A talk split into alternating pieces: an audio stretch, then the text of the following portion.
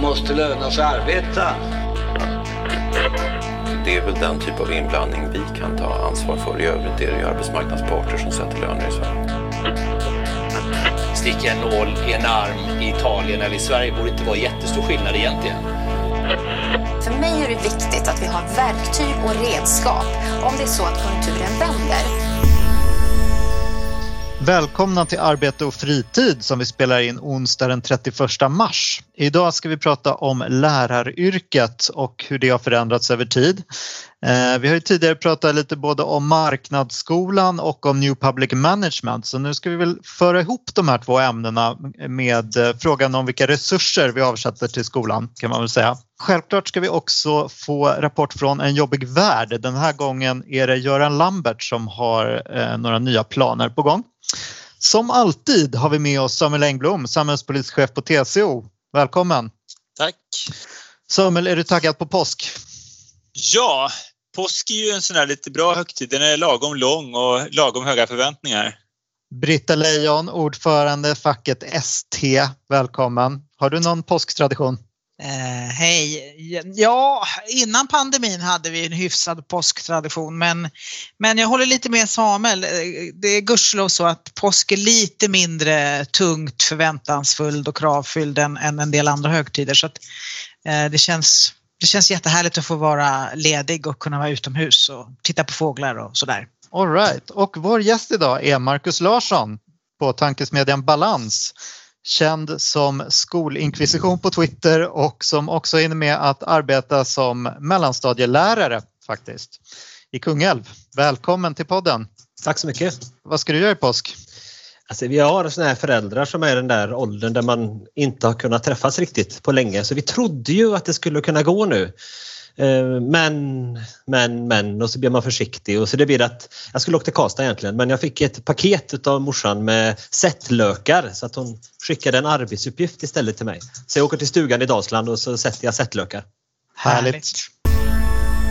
Ja, hörni, i dagarna sitter ju lärarförbunden och förhandlar fram ett nytt avtal. Nuvarande går väl ut idag, men det verkar som att vi får vänta lite på besked där.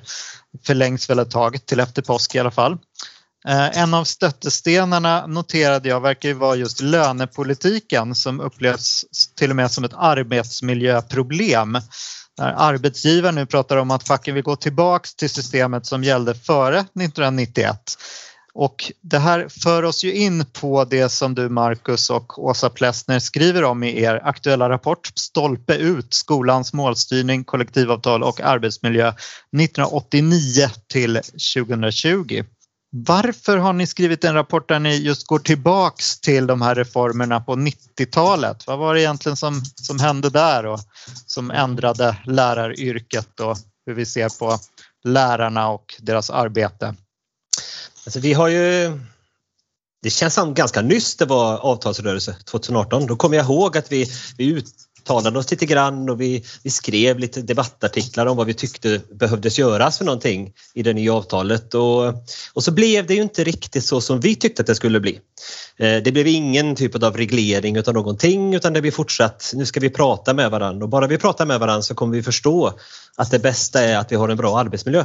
Och, och, vi har väl använt de här tre åren till att försöka beskriva skäl till varför arbetsmiljön kommer ständigt att bli sämre och sämre om man inte ändrar någonting i själva den övergripande styrningen av skolan. Och då märker vi när vi pratar med lärare, det är inte bara vi som pratar med lärare, när vi läser om vad lärare tycker om, om sin, sin arbetsmiljö, att allt det de vill är sånt som man kan spåra tillbaka till två, tre års förändringar i början på 90-talet. Så, och för att förklara för de lärarna varför kan man inte ändra bara på det där som ni vill? Så kände vi, då skrev vi en rapport som tar ett sånt helhetsgrepp från typ 89 kommunalisering och fram till idag. Så försöker vi, som, vi gör inte så mycket nytt i den här utan vi, vi, vi tittar på skolan ur ett eh, arbetsbelastningsperspektiv och så kollar vi vad andra har skrivit. Vad facken har skrivit, vad forskare har skrivit om arbetsmiljö och så vidare för att förklara att det där ni säger idag, eh, lärare, det grundades redan då. Och ska man ändra på det där som ni vill ändra, då måste man titta på vad som skedde då vid 90-talets början. Och vad var det som skedde då? Ja, Alltså man, det var ju inte så jättebra ekonomiskt ställt då på den här tiden. Jag var, gick ju själv i skolan då men jag har ju fått läsa tillbaka och man har hört lite grann om, om ekonomisk kris. Och, och det är så tydligt när man läser vad politiker säger om, under den tiden. Vi måste, det kommer bli fler barn. Vi kommer få mindre pengar. Men vi kommer ändå vilja att skolan blir bättre. Och, och då försöker man att hitta olika typer av verktyg för att effektivisera skolan. Eh, alltså från politiskt håll eh, ge verksamheten små incitament till ständig förbättring och då kommer skolan kunna bli billigare men bättre och ta emot fler elever. Eh, det blev inte riktigt så, men vi har, hittat, vi har tittat på tre stycken lagar från den här tiden. Det är kommunaliseringen, eh, det är ny kommunallag och så är det friskolereformen då, som alla har ungefär samma språk. Man, pratar, man säger samma sak, vi måste få ut mer för mindre. Hur ska vi göra? Ja, men vi gör så här. Och så har vi följt då hur det har eh, avspeglas i hur kollektivavtalen har ändrats och eh, vad har hänt med lärares arbetsbelastning som konsekvens av det här. Och vad har hänt då? Vad är läraryrket om du jämför före 1991 med eh, idag? Så när, när, vi, när vi började med det här, jag och Åsa, så, så vårt, vår målsättning var väl lite grann att när välfärdsmedarbetare pratar om att de hela tiden får lite mer att göra så kan det vara så att man avfärdar det som gnäll. Och då försöker vi hitta stöd i faktiska förändringar, försämringar som visar att det där är inte gnäll utan titta här, eh, undervisningstiden för lärare har ökat med, eh, ja vad det nu var, två timmar under en eh, under en veckoperiod. Eh, 140 minuter eller något liknande. Eh, och det är ju faktiskt så att den förändringen har skett. Man kan undersöka, man har sett att den har skett, man kan förklara varför den skedde, vilka beslut leder fram till det och då blir det inte längre gnäll utan då blir det ju faktiskt försämringar som leder till den här upplevelsen av att man har mer att göra. Så det är en sak som har hänt, att man har, man har fått ökad undervisningstid. Eh, man har fått väldigt mycket mer att göra på den tiden när man tidigare förberedde och efterarbetade lektioner. Eh, rektorn har fått väldigt mycket mer eh, makt över arbetstiden som en konsekvens av de här förändringarna i kollektivavtal. Vad är det man ska göra nu då när, när man tidigare förberedde lektioner? I och med, nu blir det liksom jättesvårt, eller man kan svara på kort tid, jag ska försöka, men jag jättemycket hellre svara på lång tid. Läraryrket har blivit mer och mer inriktat på att utveckla verksamheten, på att förbättra den, på att nå högre måluppfyllelse. Medan det tidigare handlade mer om att man skulle försöka förädla det man gjorde under kända förutsättningar. Så för att kunna klara av den här effektiviseringen så måste lärare hela tiden ändra på sitt arbetssätt. Så mycket av tiden får ägnas åt att hitta nya arbetssätt som ska lösa det här effektiviseringsproblemet. Men då får man ju mindre tid att ägna åt att göra bra undervisning. Och om de här effektiviseringsmetoderna som man pysslar med på sin övriga arbetstid inte fungerar, då kan det leda till att skolan inte är lika bra som tidigare och det kan vi också se på resultatet att inte skolan är lika bra. Just det, men vad är det då som har hänt? Eh, du är inne på att man har gått från regelstyrning till målstyrning. Mm. Uh, här får man, om jag hade varit, de flesta som pratar om målstyrning de tänker på hur målstyrs själva verksamheten, alltså jobbet som lärare. Vi pratar ju om hur man styr villkoren som lärare har. Det är lite två, de hör ihop. Men det kan vara bra att säga det direkt för den som lyssnar på det här att vi pratar om villkor nu. Tidigare så fanns det reglerat hur mycket undervisningstid till exempel en lärare skulle ha eh, under en vecka. Och övrig tid kunde rektorn styra en del över. Eh, och sen hade läraren väldigt mycket tid som läraren själv kunde bestämma vart man skulle vara någonstans och jobba och vad man skulle göra under den tiden. Och det här, den här tiden som man själv har fått bestämma den har ju krympt och krympt och krympt eh, arbetsuppgifter som kommer från rektorn har ökat och ökat och ökat och samtidigt så har undervisningstiden ökat och ökat och ökat. Och det här hade ju kunnat funkat om man hade hittat de där effektivare arbetsmetoderna. Om skolan under 30 år hade lärare lyckats med den här eh, problematiken att kunna undervisa fler på kortare tid det tycks inte finnas så mycket belägg för att, att man har klarat det. Och man kanske inte har klarat det för att det inte går. Det kanske inte går att effektivisera mötet mellan en lärare i klassrummen och, och 30 elever som sitter framför en. Och då landar ju den där eh, ständiga ökningen av arbetsuppgifter som egentligen skulle effektiviseras på att människan får jobba mer istället. Och det problematiken tror vi rätt många lärare känner igen sig. Eh, man kan också se på sjuktalen förstås. Det är ju väldigt tydligt i, i all välfärd, det är inte bara i skolan som det är. Vi skulle egentligen kunna prata om, om vård, skola och omsorg generellt, men då pratar vi om lärare här. Men här låter det lite som att det är rektorns fel. Att rektorn säger att ni ska effektivisera och effektivisera och ni måste prata om det och det tar en massa tid från den vanliga undervisningen. Är det så? Är det bara dålig ledning alltså? Nej. Rektorn är ju som representant för huvudman och arbetsgivare förstås. Men det är ju den politiska styrningen som är fel. Rektorn får ju ett uppdrag. Eh, rektorer kanske sitter ännu mer i det jobbiga än vad lärare gör. För att de har också ett ekonomiskt ansvar att se till att man håller budget som kanske inte lärare har. Man, som lärare så utsätts man för konsekvenserna utav det. Men det är rektorn som har ansvaret att både uppåt hålla budget, nå ständigt högre mål och neråt eh, hantera de bekymmer som uppstår som konsekvens av styrningen. Så rektorn är på intet sätt den skyldiga här. Jag tror rektorer egentligen skulle må mycket bättre om det var reglerat hur de var tvungna att organisera skolan.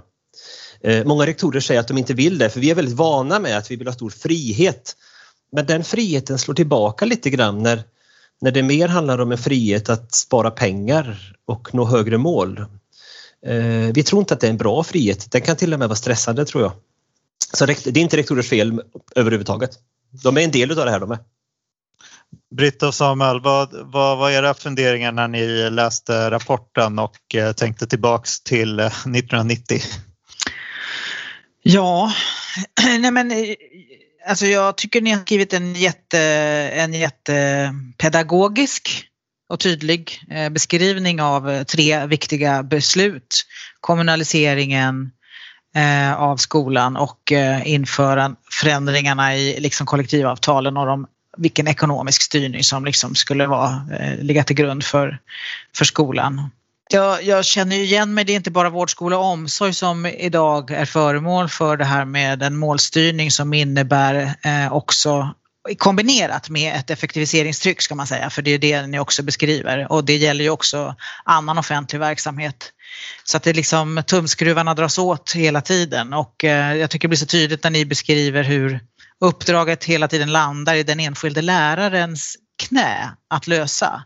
Och att priset som ska betalas för den här faktiskt omöjliga eh, kombinationen av önskemål eh, med effektiviseringar och mindre resurser men högre krav. Att det är liksom, eh, ni, ni beskriver väldigt tydligt hur, hur, hur den omöjliga lösningen som inte finns ändå lärarna, den enskilde läraren ska försöka fixa. Och då betyder ju det att det blir den enskilde läraren som, som liksom sprängs inifrån i sina ambitioner att göra ett jättebra jobb för eleverna och leva upp till budgetkraven och vara sådär kreativ och hitta nyskapande innovativa lösningar för, för att åstadkomma en effektivisering som inte finns. Eh, och hur det till slut innebär att människor inte räcker till och känner att de gör ett dåligt jobb fast de inte gör det. Det är förutsättningarna som är helt hopplösa. Den där situationen har vi ju sett i andra delar av det offentliga under lång tid. Så problematiken känner jag verkligen igen. De där åren då de där besluten togs, då eh, jobbade jag som en vanlig statstjänsteman i regeringskansliet, eh, i transportrådet och i regeringskansliet och jag förhandlade också löner så att jag minns hur, jag minns hur eh, det statliga löneavtalet och kollektivavtalet var innan, innan förändringarna i början på 90-talet. Så den där gyllene eh, forntiden som ni beskriver lite nostalgiskt i er skrift, den finns ju inte längre. Eh, den hade sina problem den också, men lösningen är inte bara att gå tillbaka till det, för det finns inte längre. Eh, men däremot, precis som ni skriver på slutet där, att, att det behövs lite mer regler kring under vilka villkor arbets livet ska gestalta sig för lärarna om det ska bli bättre. Och, och både, med, både med arbetstider och med eh, lönesättningen och andra saker. Eh, men ja, jag tyckte det var jätteintressant att läsa och väldigt pedagogiskt som det brukar vara när lärare gör någonting. Ja, vi kan väl komma tillbaka till det där vad man kan gå tillbaka till och inte. Men Samuel, vad var dina, vad var dina tankar? Jo, jag tror de liknar delvis det som Britta säger. Jag var också, Eh, det var intressant att läsa bakgrunden till de här reformerna. Det var en kombination av att jag var för ung och bodde utomlands där 89-90 som jag liksom inte, och 91 där så att jag eh, missat jag tror jag missade mycket av det där eh, och har ibland funderat i efterhand på vad det handlar om det här med, med kommunaliseringen och skolan och sånt och det, det, tror jag det finns ju väldigt väl beskrivet här.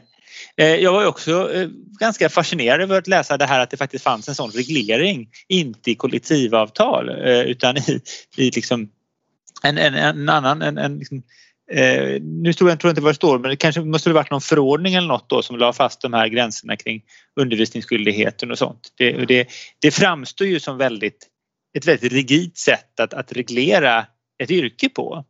Eh, och det framstår ju, och det var också det här och sen så då den här ganska noggranna regelstyrningen. Och då kan man, man kan ju förstå att det där förändrades. Va?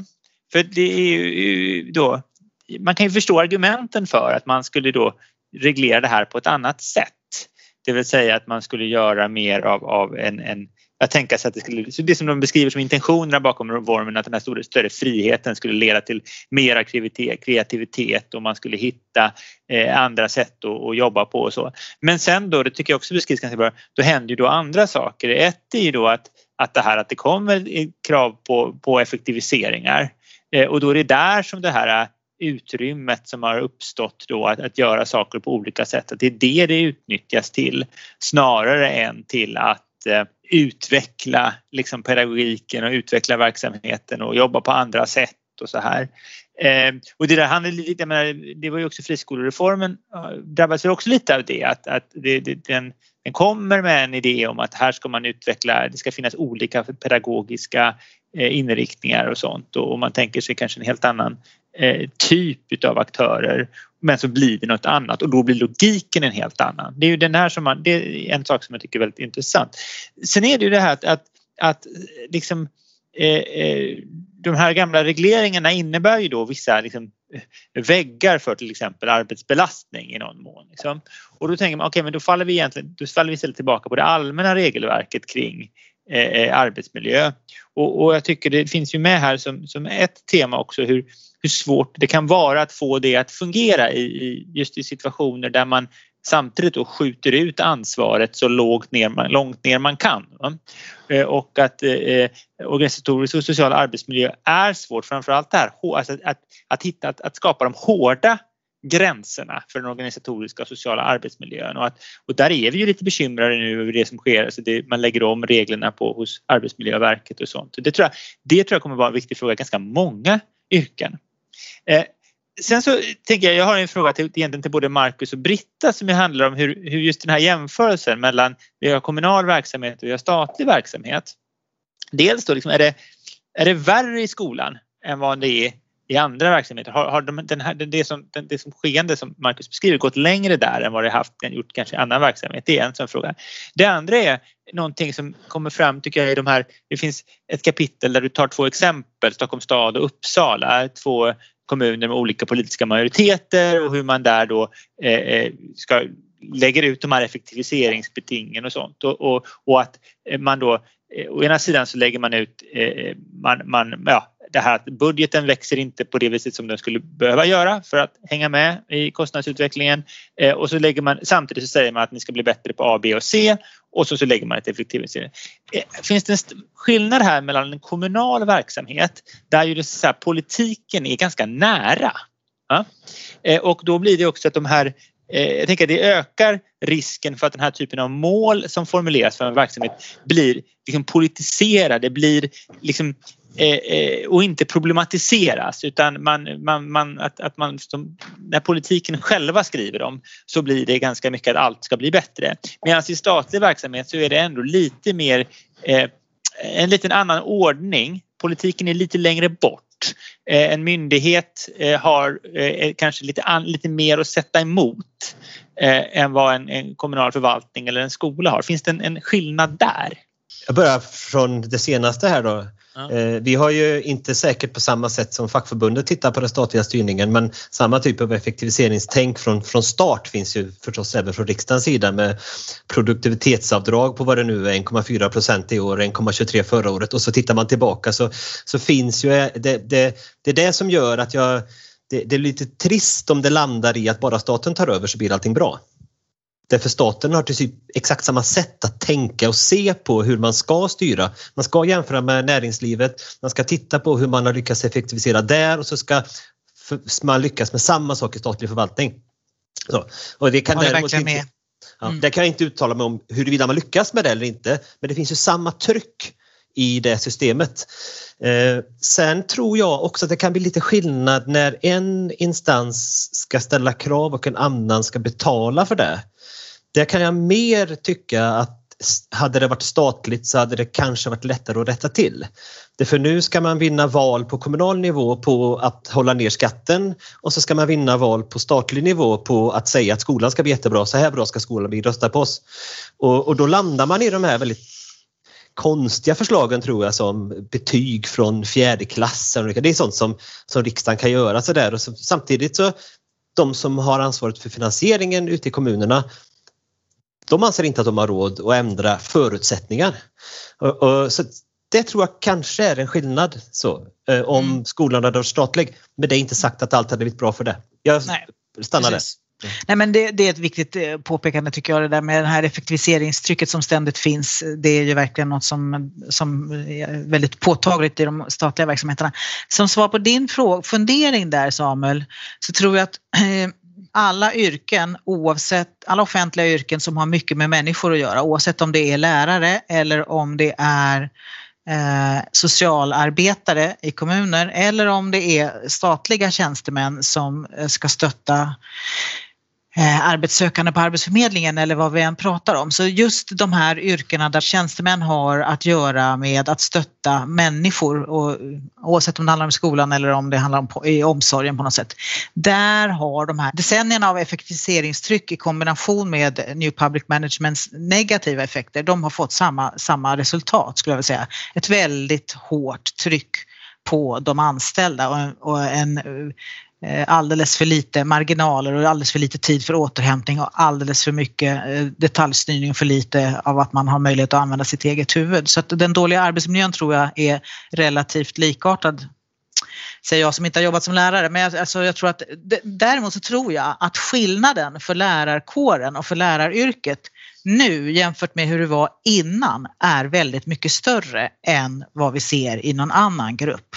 Därför att lärarkåren före den här typen av förändringar i början på 90-talet var ju en, eh, en, ett yrke där man hade väldigt stor eh, möjlighet att påverka sin egen, sitt, hur man la upp arbetet eh, som lärare.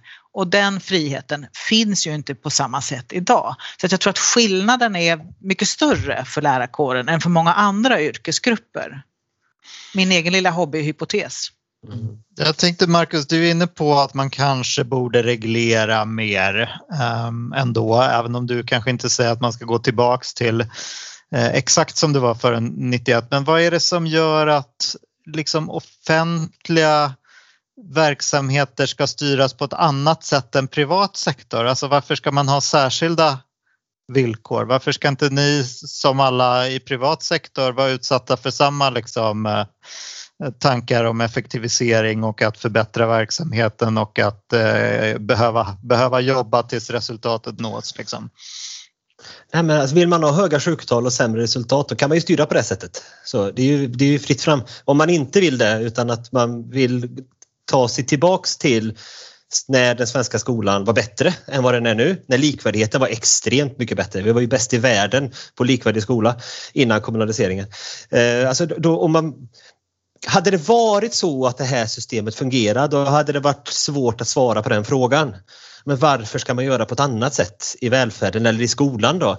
Ja, det funkar inte så bra det här. Vill vi ha sjuktal som bara stiger och stiger och stiger och vill vi ha en ökad olikvärdighet för att konkurrensen gör att de lönsamma eleverna samlas på vissa ställen och de icke lönsamma eleverna samlas på andra ställen. Vill vi ha det typet av totalt oreglerad skola ja men då kan vi ju fortsätta på det här sättet. Så.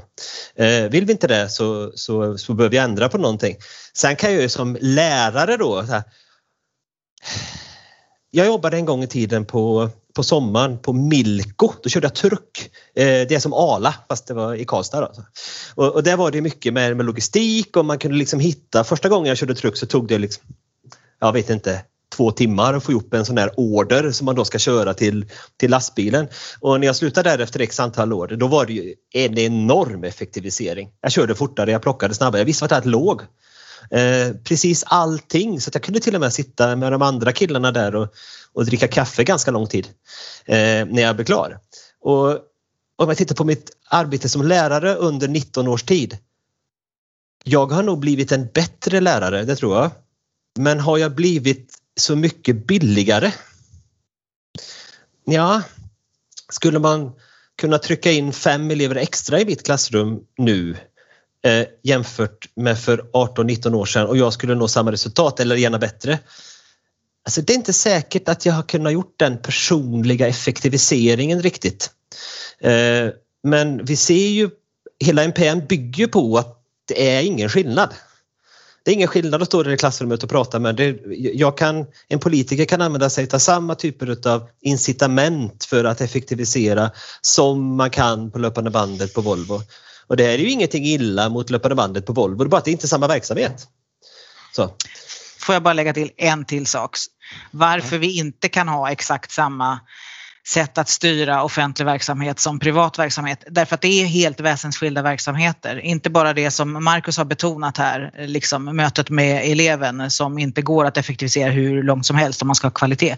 Det handlar också om rättssäkerheten. Vi måste ha regler som styr offentlig verksamhet för de utövas under lagarna.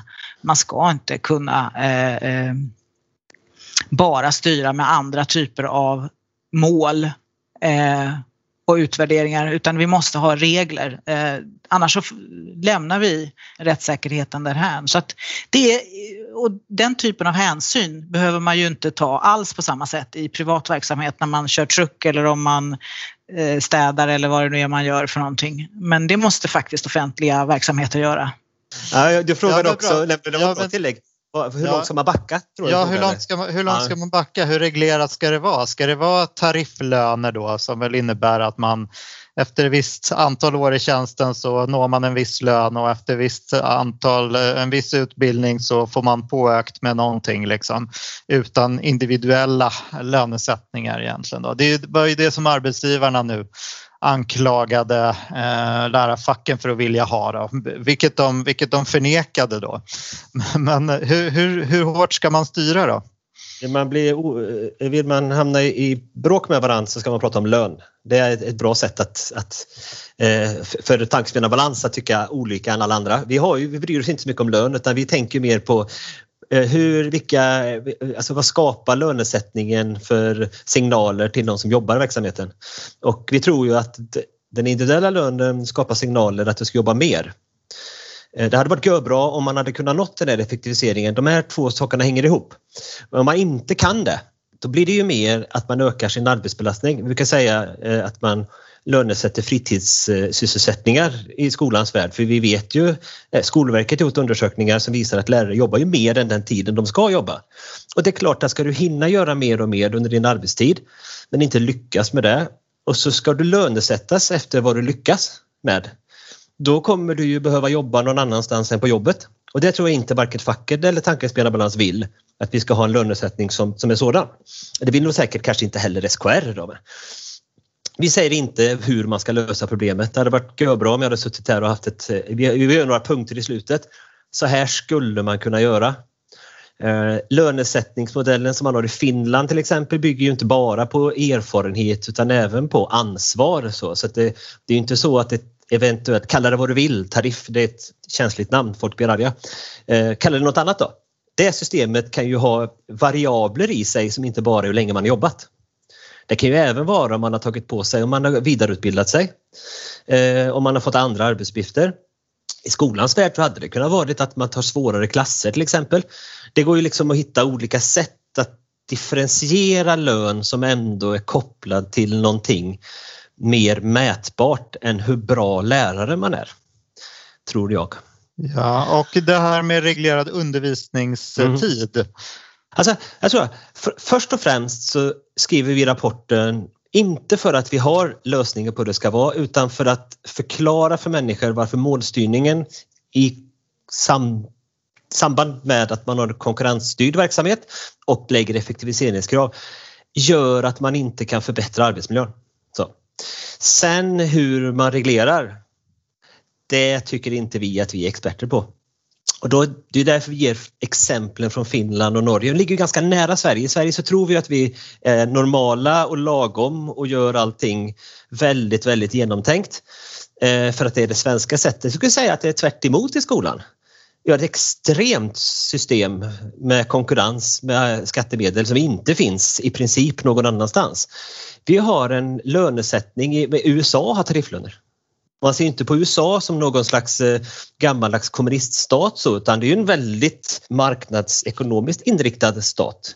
Mm. Men vi, berätta, vi liksom... berätta, om Norge då. Berätta om Norge. Vad är det man gör rätt där? Och, skulle, och säg också någonting om om man skulle backa eller om man skulle närma sig Norge och Finland. Vore inte det i praktiken att backa till 1990? Jo, jo det är klart. Mm. Eh, alltså, och hur långt ska man backa? Du måste ju backa till 1990. Så hur långt i tid? Sen hur långt man ska gå tillbaks i rent formellt till det som gällde då, det är en annan sak. Tidsmässigt 1990. Ja, men vi kan ta en sån konkret sak om alla, alla i förskolan och alla politiker som är engagerade i förskolan har pratat om att det är väldigt många förskollärare och barnskötare som blir sjuka på sitt arbete. Eh, och då börjar man försöka, hur ska vi kunna minska det här då? Jo, men vi reglerar barngruppernas storlek. Men vi reglerar inte i Sverige barngruppernas storlek utan vi säger att det ska finnas riktlinjer i Sverige. Skolverket tar fram riktlinjer för barngruppers storlek som långt ifrån följs.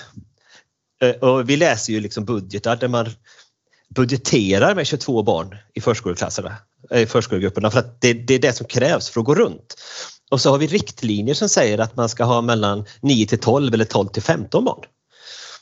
Men det är inga problem i Sverige därför att vi struntar i riktlinjerna och vi tror att vi kan effektivisera verksamheten så att man ändå når de här höga kraven som vi har på förskolan. Och så tittar man på Norge då som istället bestämmer sig för att ha en, en bemanningsnorm eh, där man säger det ska vara så här många anställda per barn. Det ska vara så här många utbildade förskollärare, det svenska ordet, per barn. Och så ser man på några års sikt så har, så har det skett rätt stora förändringar Medan vi i Sverige mer har ändrat organisation. Så att när man pratar med förskollärare då säger de ja men vi har samma eller lite sämre förskollärartäthet. Eh, vi har lite fler barn per barngrupp men vi delar upp oss så att organisatoriskt så är vi lite färre i grupperna. Men vi är egentligen, vi har samma uppdrag som tidigare. Och det här tror jag är väldigt typiskt för när vi i Sverige försöker att reglera arbetsbelastning genom att att inte begränsa utan att lämna stor frihet. Då hamnar vi i att det blir ingen förbättring. Vi kan, ha, vi kan kalla dem för jättemycket saker, OSA eller, eller samverkan för friskare arbetsplatser eller vad det nu heter. Ja, så tittar vi hur det har gått. Men det var ingen reglering egentligen och det har inte gått så bra. Men en det, här vill, det här vill man ju höra Samuel på, om. Ja, nej, men, ja. nej, men så här, jag tänker, är en sån reglering en hård reglering möjlig i ett läge där det råder brist på lärare egentligen. Därför att vad skulle det då in om vi satte ett hårt tak för barngruppernas storlek då i relation Jag tycker inte man ska sätta ett tak för storleken på barngrupperna utan lärartäthet. Men fortsätt okay. då, det funkar sätter, Om vi sätter, sätt, vi sätter, sätt, vi sätter då, vi har en regel om lär, lärartäthet ja. eh, och så finns det inte lärare helt enkelt. Mm. Eh, vad gör vi då med de barnen som, blir, som är för många? Förstår du hur jag menar? Det är där man kan förstå att att jag hyser stor sympati för att ha, tanken att ha hårda regler men jag kan också förstå varför det är så svårt att genomföra. Alltså, jag tror ju inte att man kommer låta de barnen inte ha någon lärare utan man kommer göra precis som nu. Man kommer anställa folk som inte är lärare. Så, eh, skillnaden är att då kommer man se att här klarar man inte de krav som finns. Då kommer den arbetsgivaren eller kommunen eller huvudmannen behöva erkänna att vi lever inte upp till de krav som finns, föräldrar. Eh, egentligen ska vi garantera er en verksamhet där det finns en vuxen per tre barn. Vi har en vuxen per fem barn. Så kommer det ju bli ett tryck på den verksamheten att försöka se till att det blir attraktivt att jobba där. Eh, och så det löser ju inte på ett år förstås. Men jag tror att det är den typ av signaler man måste ge för att annars, fast då kan man samtidigt säga det är väldigt svårt att effektivisera ett sådant system. Så politiker vill ju inte ha det. Så. Och det är därför vi säger att vi jag vill vara snäll mot facken. Va? Det, jag, kan inte, jag förväntar mig inte att lärarfacken ska kunna driva igenom den här typen av regleringar som, som du gav exempel på nu i något kollektivavtal. För hur ska man kunna övertyga motparten om att de ska ge upp kravet som de har på sig att effektivisera verksamheten och acceptera fackets krav på att hålla nere, eh, att, att reglera. Det går ju inte. Det är helt omöjligt. Så därför tror jag, jag tror ju inte att man kommer komma fram till någonting i den här eh, förhandlingsomgången som är nu. Va? För vad, vi har ju valt det här sättet att styra. Vi har valt att vi ska kunna effektivisera eller i alla fall minska kostnaderna.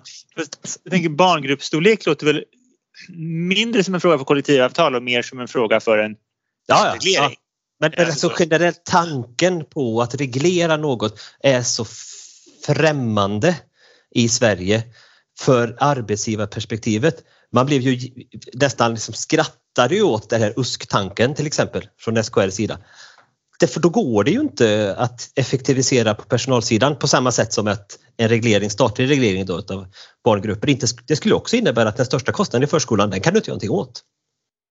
Samuel, vad tänker du och som är liksom en försvarare av eh, kollektivavtalsmodellen och eh, gärna vill att det ska fungera utan statlig inblandning när Marcus pratar här om att eh, ja, Arbetsmiljöverket fungerar inte och, och eh, OSA kan man ha hur mycket som helst men det hjälper inte ungefär. Alltså så här, jag tror ju att, att man ska ju eh, Alltså, ja, principen måste ju vara att arbetsvillkor ska regleras i kollektivavtal. Så. Sen har man ju en reglering av en sektor.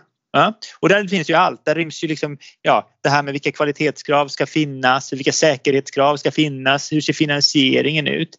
Den får ju också effekter på arbetsvillkoren. Det ska man ju komma ihåg. Liksom. Lön och arbetstid är typiska kollektivavtalsfrågor.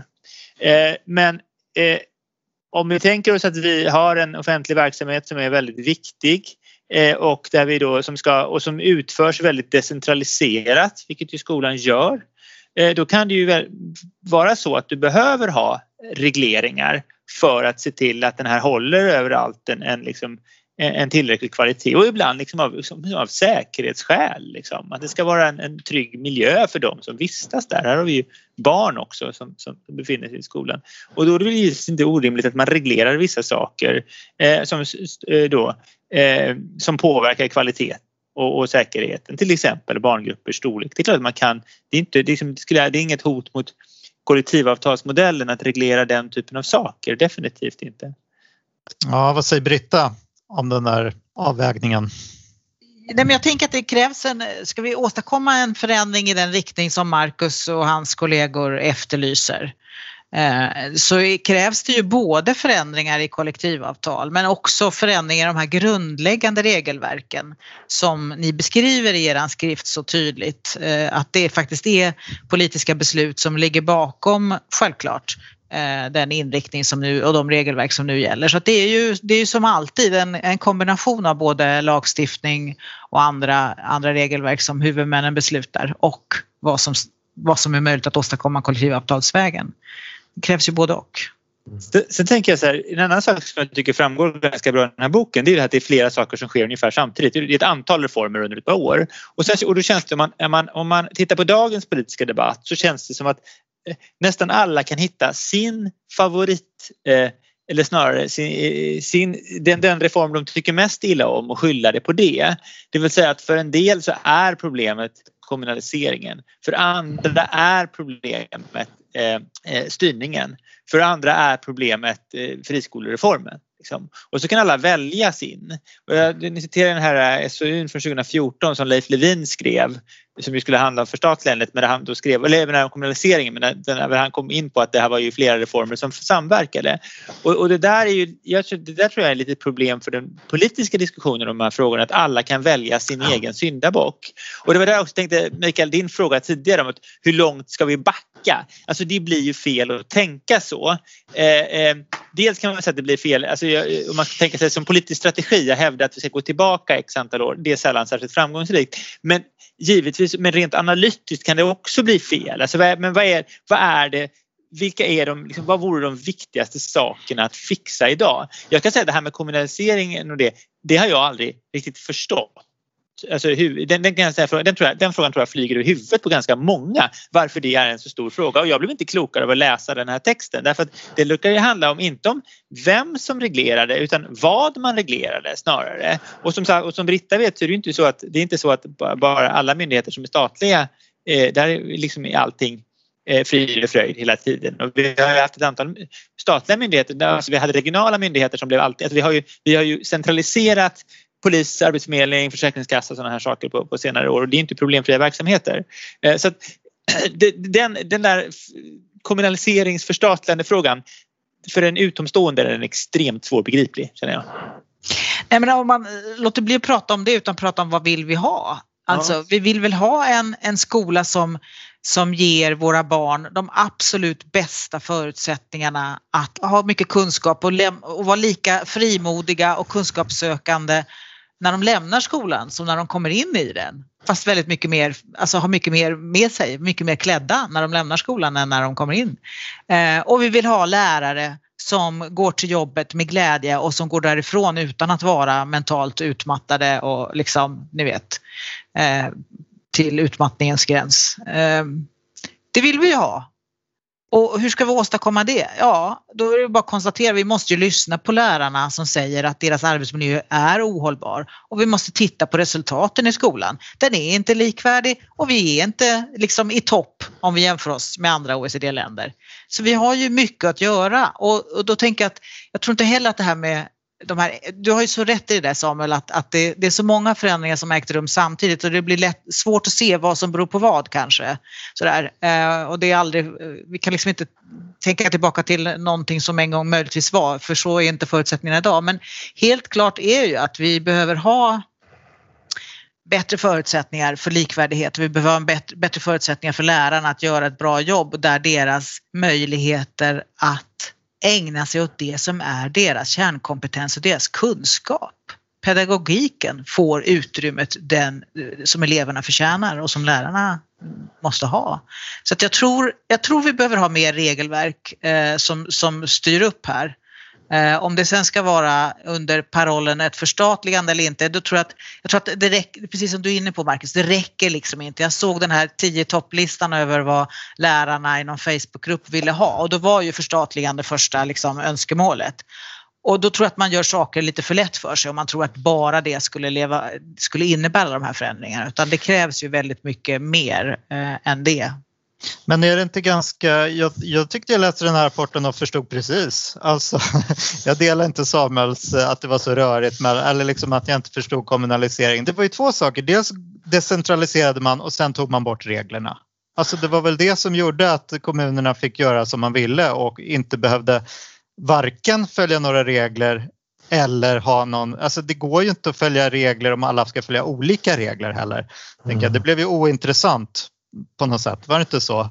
Alltså, ska man tillbaks då måste man ju både gå tillbaks då till en central aktör, staten och sen så måste man börja med regelstyrning. Det var väl de två sakerna. Var det svårare? Jag kan förstå att man, eftersom jag själv läste den här kommunaliseringsproppen och kände, alltså var det det här som kommunaliseringen handlade om? Och då har jag ändå jobbat som lärare i 18 år. 19 år. Så att det inte, alltså för, för mig, jag har trott att det har handlat väldigt mycket om själva innehållet i verksamheten som förändrades i skolan. Men det var ju egentligen främst lärarnas villkor som förändrades när man gick från det statliga till det kommunala. Och det var ju för att kommunen hade ju redan ett ganska stort ansvar för skolan. Det var ju det att det fanns två stycken eh, huvudmän kan man säga. En som ansvarar för villkor och en annan som ansvarar för genomförande och finansiering. Så det, blir, det, det, det, det i sig kanske inte är en optimal situation heller och hur skulle det fungera idag med friskolor? Det Ja, där det- är ju den andra saken som alltså, man, man undrar. Det där jag också undrar, det här jag begriper inte vad ett förstatligande eller återstatligande skulle innebära. Ska man då reglera eh, eh, arbetsvillkoren i friskolorna? Nej, det ska man väl då inte. Så då måste det handla om att man sätter upp andra typer av regler då. Och det finns ingenting i förstatligandet som får en att tro att man kommer reglera några arbetsvillkor utan det handlar mer om, från lärare som inte har läst jättemycket om sånt här, så tänker man när staten tar över så finns det mer pengar. Det är liksom många lärares syn på förstatligandet. Ja men där finns ju pengarna. Kommunerna är jättefattiga, de bara sparar och vi är, eh, vi är, alltså alla kommunala verksamheter tror ju att de är budgetregulatorer. Eh, och för, för att det är de, men alla är det.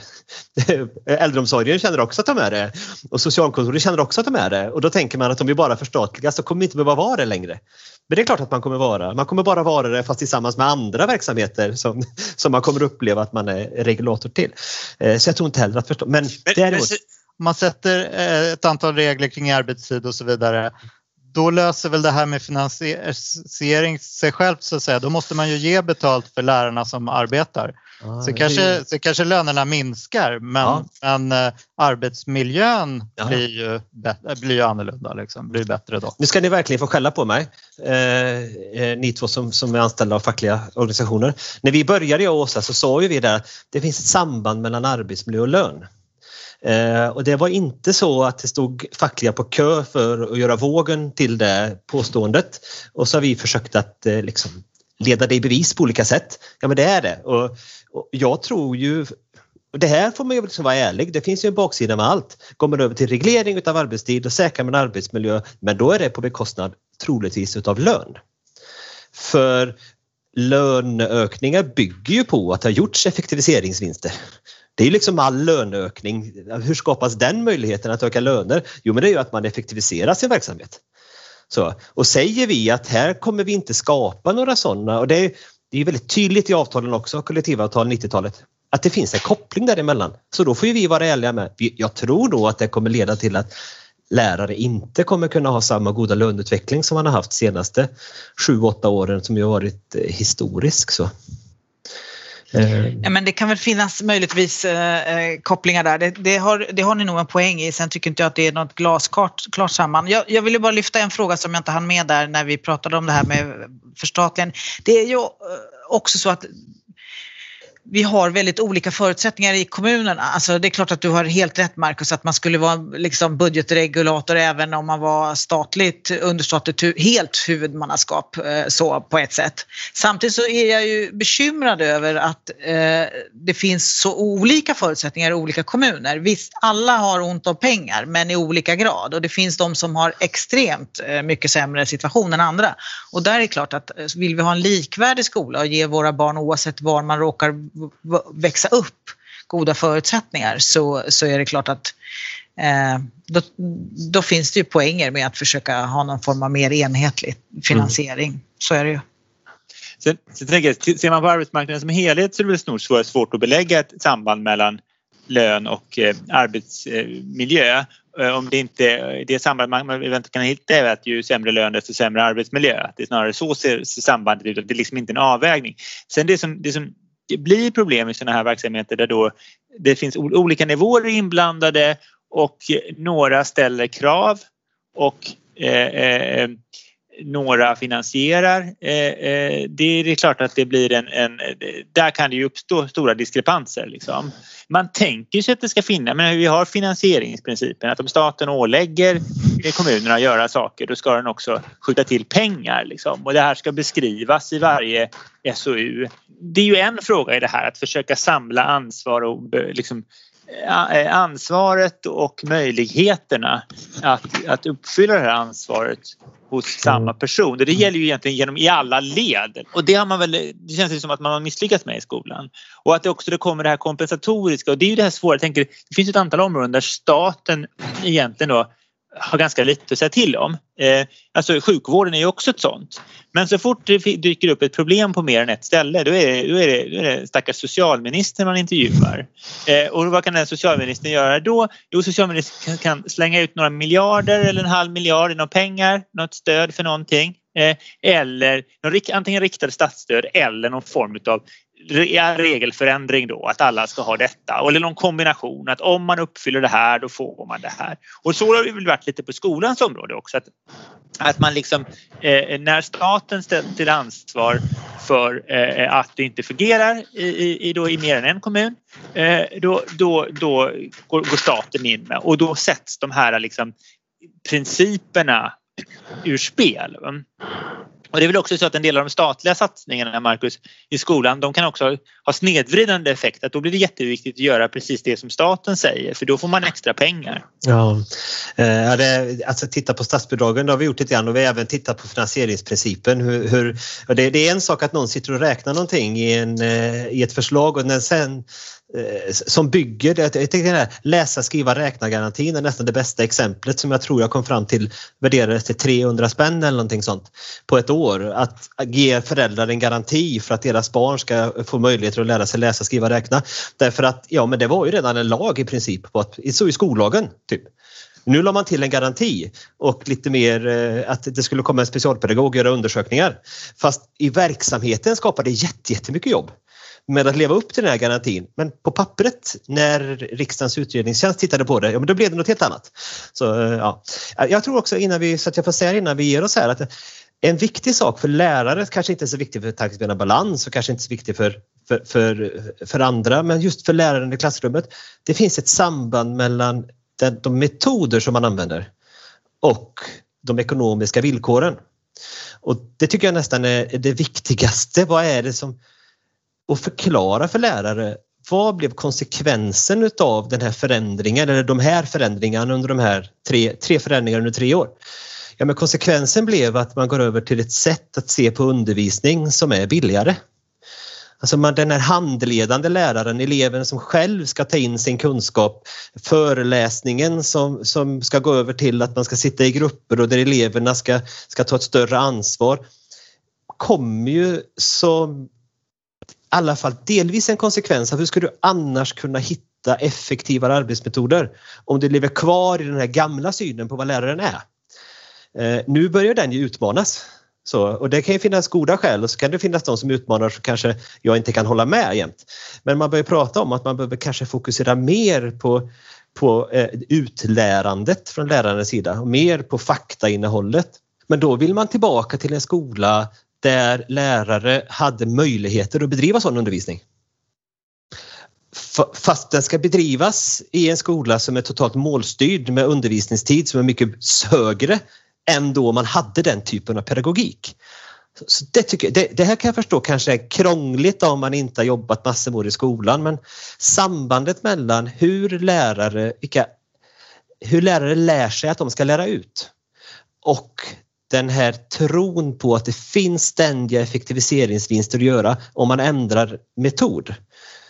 Den tror jag är väldigt viktig att nu när nu många fler pratar om att man ska gå tillbaka till ett, ett lärarideal som lite mer var det man hade tidigare eh, innan sena 90-talet. Då måste man också prata om vilka förutsättningar hade dåtidens lärare att genomföra den undervisning som man nu vill att, man, att lärare ska undervisa. Så. Så även, även flumskolan, vad kan vi skylla de här reformerna på alltså? Uh, alltså jag, jag, tror definitivt att det finns ett samband och läser man, det var ju det här när facket och arbetsgivarna gick ihop till en, ett skolutvecklingsprogram samtidigt som man skrev ett, ett kollektivavtal där regler, regleringarna försvann. Mm. Uh, det blir det så tydligt att de bygger på varandra. Man tror att man ska hitta 10% effektivisering att ge till lärarnas löner genom att gå över till att läraren mer är handledare. Så jag tror det är viktigt att prata om det. Men det är inte sagt att det är fel. En, en sak som vi pratade om i vårt förra avsnitt var det här att risken att eh, pandemins nödlösningar omvandlas i effektiviseringsmöjligheter. Finns det sådana risker i skolan? De är väl enorma. Alltså det är, det är, det är bara att följa Academedias eh, och SKRs sätt att uttrycka sig om distansundervisningen under det senaste året för att förstå att alltså en, en utveckling som de kanske har tänkt sig skulle ta 20 år tog ett år.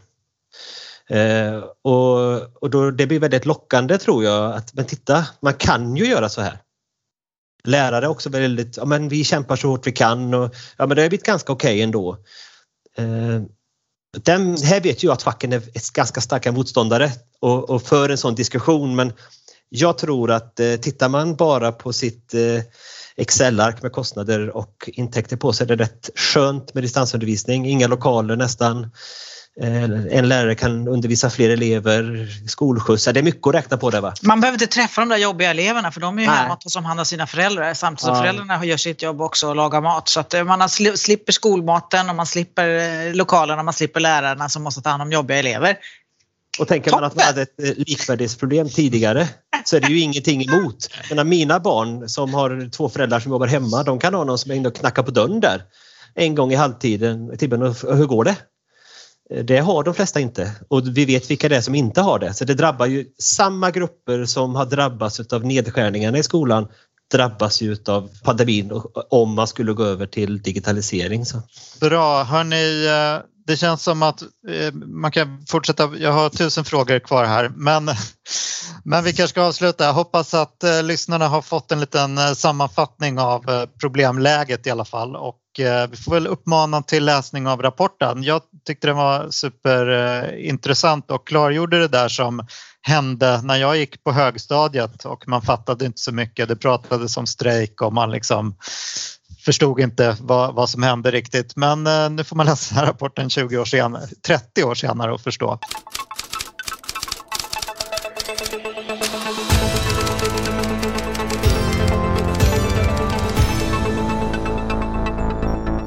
Samtyckeslagen otydlig. Toppjurist föreslår omskrivning.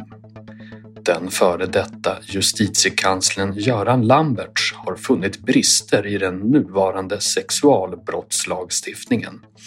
I ett betänkande till regeringen föreslås en ny lagtext som stärker det straffrättsliga skyddet för äldre män när det gäller oaktsamhet från betydligt yngre kvinnor. Enligt det nya lagförslaget har de tidigare så diffusa gränserna mellan grovt och ringa kladd samt tafsning gjorts tydligare. Särskild hänsyn har även tagits till de äldre männens berusningsgrad.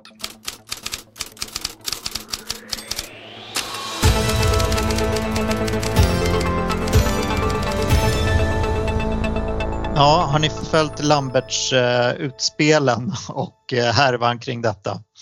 Alltså jag har ju följt efterspelet eh, och det har varit ganska skrämmande.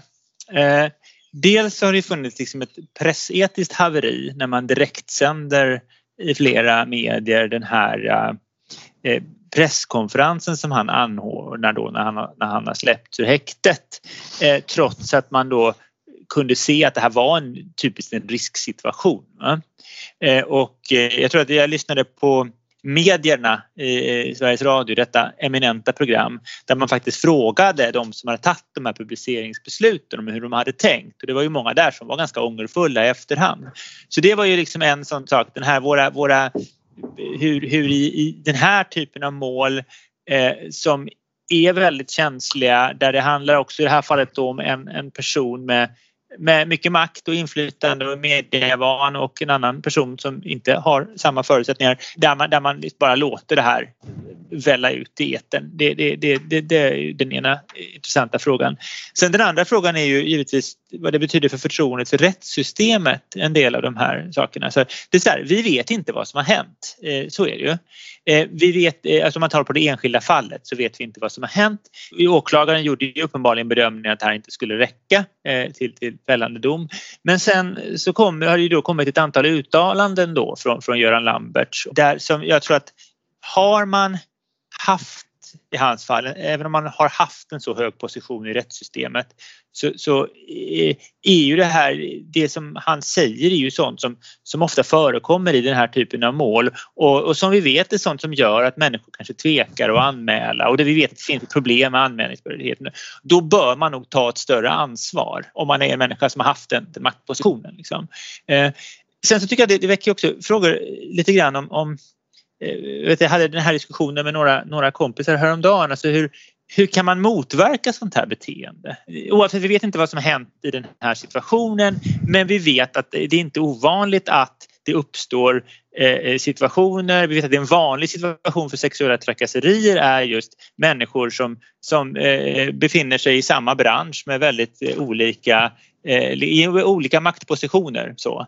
Eh, jag menar, vi har gjort ett arbete, eh, Britta har också varit med kring liksom, sexuella trakasserier i arbetslivet och där är det ju liksom en ganska vanlig situation i sådana, såna fall är ju just det här att det är någon som har mer inflytande än någon annan och det, det liksom uppstår olika situationer. Och det är här hur, hur, alltså kring hur vi ska bete oss. Visst, det finns ju alltid människor som kommer eh, att begå brott men hur kan vi andra göra för att minska de riskerna? Alltså hur, hur, om, eh, jag har någon idé om att liksom så här, om, om fler och framförallt fler män med makt beter sig mer korrekt så kommer de som inte gör det eh, och som kanske närmar sig de här gränserna för vad som faktiskt är tillåtet eller för vad som gör andra människor, eh, får andra människor att känna sig obekväma.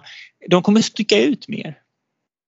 Eh, att lite, alltså om man ska tänka vad kan man, man själv bidra med? Ja men det kanske är att dra sina egna gränser ännu längre bort från sånt här och se till att, att andra också gör det. Att liksom mer av markeringar. Jag tror att eh, det betyder någonting vad som är accepterat. Det betyder någonting vad, vad, vad, liksom hur andra människor ser på det. Så jag tror att vi har ett jobb att göra, eh, alla vi, för att gradvis trycka bort beteenden som eh, i första läget kan skapa obehag för en människa, kan göra det svårare att ta sig fram i arbetslivet eh, och som i förlängningen kan leda till, till, till brottsliga handlingar. Jag behöver inte lägga till så himla mycket. Jag tycker att Samuel har utvecklat det som går att säga alldeles utmärkt. Möjligtvis vill jag bara lägga till att om man nu ska försöka lyfta sig från det här individuella fallet som är sorgligt på många sätt och vis till, till någon generell iakttagelse så tror jag att det arbete vi gör från den fackliga sidan med att försöka åstadkomma trygga anställningar och en öppen, ett öppet eh, klimat på arbetsplatserna är så otroligt viktigt. Och det, det viktigaste av allt det är eh, tryggheten i anställningen. Eh, vi hade i förra veckan ett seminarium om, om situationen för doktorander eh, i Sverige och en av de skrämmande eh, siffrorna som vi och SFS publicerade i en rapport där vi har gjort med SCBs hjälp stor, stor eh, intervjuundersökning eller undersökningar bland många av landets doktorander är att eh, hälften inte anmäler trakasserier. Eh, och det är nog en av de som deltog i seminariet, eh, rektorn vid Umeå universitet, sa att det finns nog en rädsla för vad som händer om man gör det. Och eh, jag, alltså, återigen, detta med att vara beroende eh, av andra, oavsett om det handlar om sin karriär eller vad det nu än är, eh, och att befinna sig i en utsatt situation som kanske egentligen inte är så mer utsatta än att den ena har ett fast jobb och är chef och den andra har inte det. Alltså, det finns strukturfrågor här som är viktiga att komma till rätta med. Eh, men sen är det ju som, som eh, Samuel är inne på, det handlar om så väldigt mycket mer än det. Jag har ju haft hand om de här undervisningssituationerna där man pratar med, med elever om eh, inte bara de här frågorna utan generellt de frågor som har med, med värdegrund att göra, med, med främlingsfientlighet eller med med HBT-frågor, hbtq-frågor. jag gör en liten spaning sådär att sen typ 2015 så har jag känt att det har blivit svårare och svårare att prata om de här grejerna. Alltså det var en, en utveckling där allt blev lättare. Det var lättare att prata med, med ungdomar och låta ungdomar prata om sådana här svåra frågor. Och så, så hände någonting där med, med, med samhället och det är bara en känsla, jag har inga belägg för det. Eh, någonstans mitten 10-tal där det istället går tillbaks och där man märker att det, det, det, det, är tuffare att prata om de här grejerna. Det finns, det finns mer jargong plötsligt eh, från att det har gått till att vara tvärtom öppnare och öppnare. Eh, och det handlar liksom om invandring till exempel också. Eh, att det, det, är som att hela samhället har om, om det nu finns den här polariseringen så har den liksom smittat ner sig till ungdomar också eh, och gjort att ska man prata om de här grejerna så är det svårare idag tycker jag. Ja. Och det låter inget bra. För det är klart att det här är jätteviktigt för både killar och tjejer ja, ja. på alla möjliga sätt och vis. Särskilt i de där åren där de liksom ska utforma, utforska sin egen sexualitet och sin egen person och utforma vad gränser går för vad, alltså gud så knepigt. Vad bekymrad jag blir nu när du säger så. Ja, men det här är saker som man måste få som lärare i, i det trygga rummet för eleverna att prata om utan att det är Mm. för... Och, och jag tycker det har blivit svårare. Därför vi, trodde, vi har väl trott annars liksom det här att ja, men efter metoo så kommer det bli annorlunda. Eh, eh, det har ju varit, eh, liksom, tycker jag, de senaste åren. Men, det, men du, som du säger, det kanske inte haft det genomslaget bland, bland ungdomar. Liksom. Alltså jag tror att ska man prata med ungdomar om de här grejerna, det är svårare ju mer det diskuteras i media. Det är mycket svårare då att, att prata om, för då har de fått sitta vid middagsbordet och lyssna till sina föräldrar vad de tycker och de tycker ju inte alltid de tycker ju oftast en bestämd sak. Och de har fått vara ute på sociala medier och se liksom hur positionerna har gått längre och längre ifrån varandra. Så ska man ha ett samtal i skolan med, med ungdomar som jag, jag tror att det har blivit svårare. Jag tror att det var lättare eh, för ett antal år sedan. Nu kommer det säkerligen bli 150 kommentarer från lärare som säger att Nej, men det är jättelätt, jag lyckas jättebra. Men jag tycker personligen att det, att det har blivit tuffare. Ju, ju mer fokus på frågan, desto, mer, desto svårare har det blivit. Ja, vad intressant och deprimerande. Mm. ja, vi eh, avslutar väl där för dagen, tänker jag, med dessa spaningar. Tackar Marcus så mycket för att du ville komma hit. Tack så mycket för att jag fick vara med. Ja, och Britta och Samuel som alltid. Och eh, alla som har lyssnat förstås och Anders Ljung som klipper podden. Och eh, vi säger väl glad påsk och eh, välkomna tillbaka om sisådär två veckor. Hej då! Hej!